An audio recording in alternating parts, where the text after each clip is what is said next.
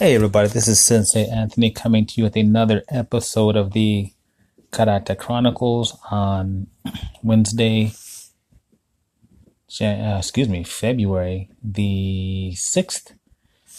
And uh, there's a saying, I think was Voltaire, that said, You must forgive an enemy for his virtues, which is kind of like the old way of saying, Don't be a hater. Which brings me to my point. Now, you guys have been with me for a while, hopefully. And for those of you who have not, go back and listen to the other podcasts. No, just kidding. Kind of. So, what I'm getting at today is the idea that just because I have fervently disagreed with some things does not mean that there cannot be value in those same things. Let me break it down to you. I was raised in an era, just at the back end of the era, where point fighting meant hit them and kick them really hard. There was something called the trembling shock rule, which means that even if you landed a perfectly clean strike, if you could not hear it, see it, or note the visible effect of the strike, it did not count as a point because ostensibly you are preparing yourself for real combat and in combat, you don't play two hand and two foot touch, which is what point fighting has devolved into. Now, having gotten my solid hate out of the way, I want to also say that there is some value in point fighting.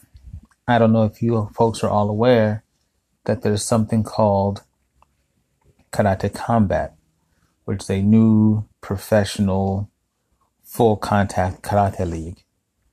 And while it's relatively new, and I do support it by the way, I would hope that you do the same. It has clearly come from a bunch of fighters from the WKF, from the Shorin-ryu, Shito-ryu styles of karate. And I don't have any issue with this, but their footwork and their hand placement tells you a lot. Now, in these tournaments, outside of the karate combat, these folks have mastered the ability to get in, score, and get out without being, without being struck in return. And there are other schools of martial art that do it as well. I'm just bringing these two up for the sake of ease.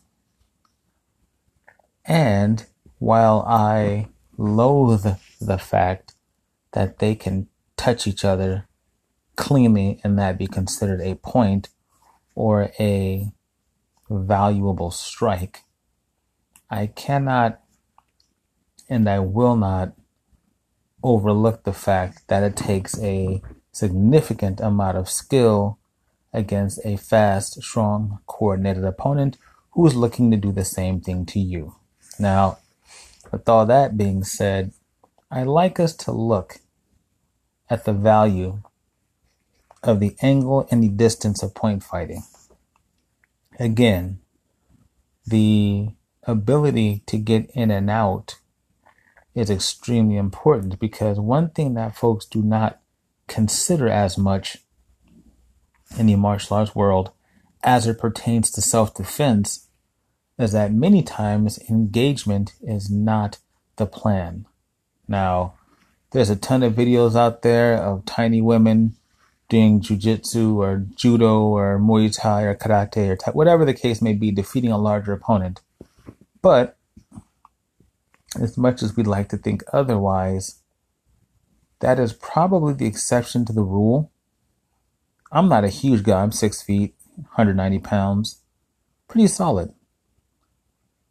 I am not willing to bet that someone six inches shorter than I am and 70 pounds lighter would be willing to stop me if I was determined with a single strike or two.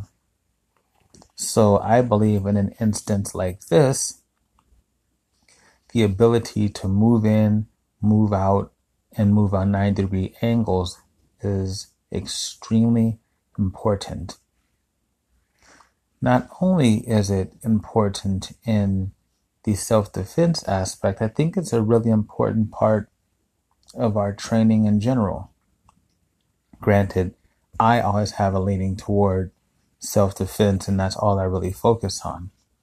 But for those who do compete, I think it's intelligent to study the distance and the angle, especially if you are competing in kickboxing against a Muay Thai boxer or against the mixed martial arts competitors that are out there who derive their striking skills from Muay Thai. Now, again, I respect authentic Muay Thai is a formidable art, so on and so forth. But they lack in the footwork and mobility department because many people confuse the ring aspect of Muay Thai as the authentic and only Muay Thai, and in doing so, they leave themselves vulnerable to people who do not play the game of their rhythm.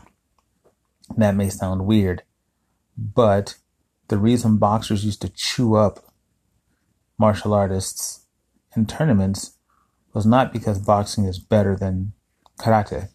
It's because oftentimes boxers have superior footwork and a superior understanding of angle and distance.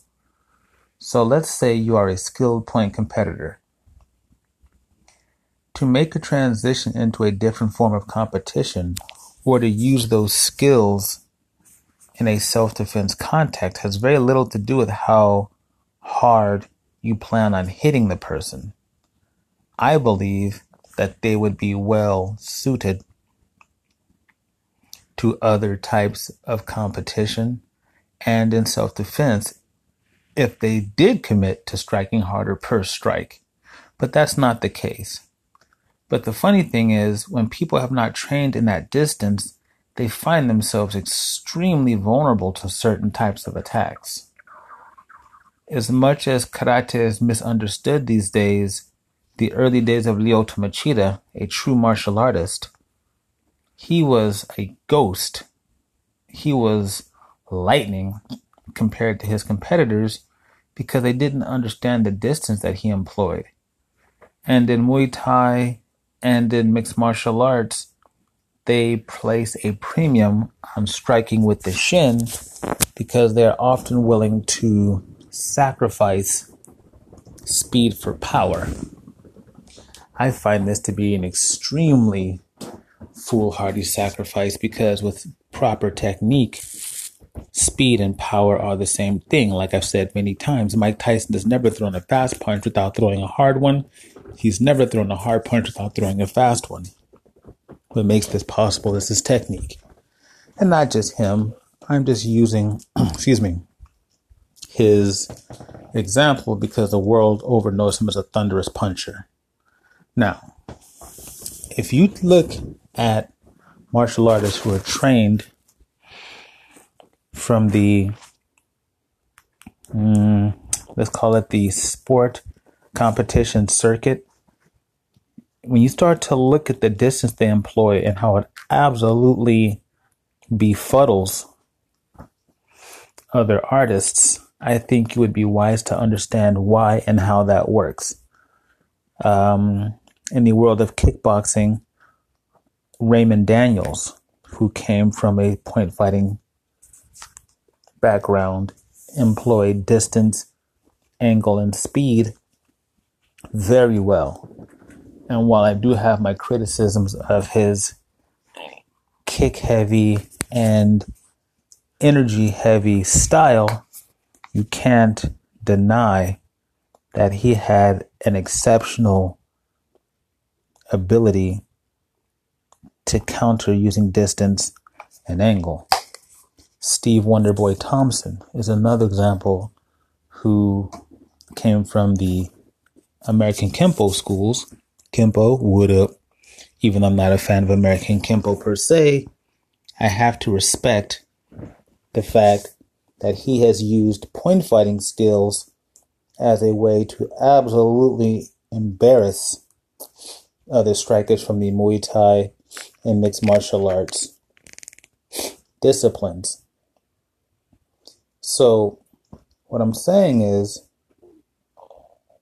in the situation, self defense primarily, in which it is not prudent to mix it up with your would be opponent.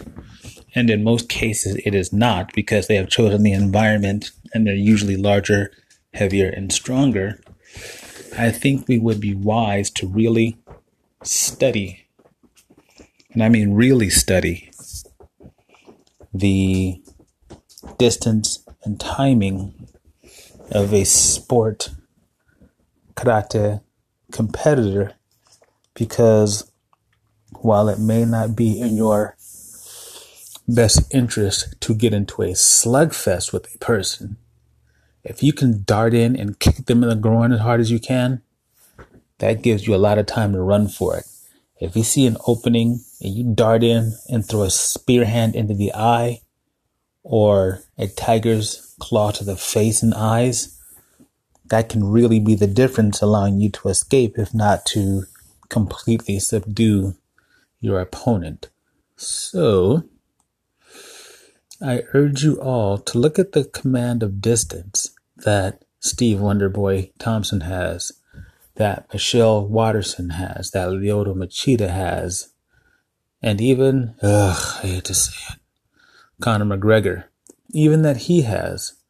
The reason he's been able to embarrass certain fighters the way he has is because, like him or don't, and I don't, he does have a spectacular understanding of sport fighters' distance and angle. So go ahead and look into that, folks. Again, I urge you to look into Karate Combat. I'm in no way sponsored by or compensated by or anything. I just want to see the world of sport karate grow. And I think you'll be pleasantly surprised that you do have something to learn. Check me out at martialartsoakland.com. Tune in also to the Karate Cousins podcast that I film with my cousin. Did I just say film? Wow. That I produce with my cousin. And by far the most important thing, please be kind to yourselves and each other.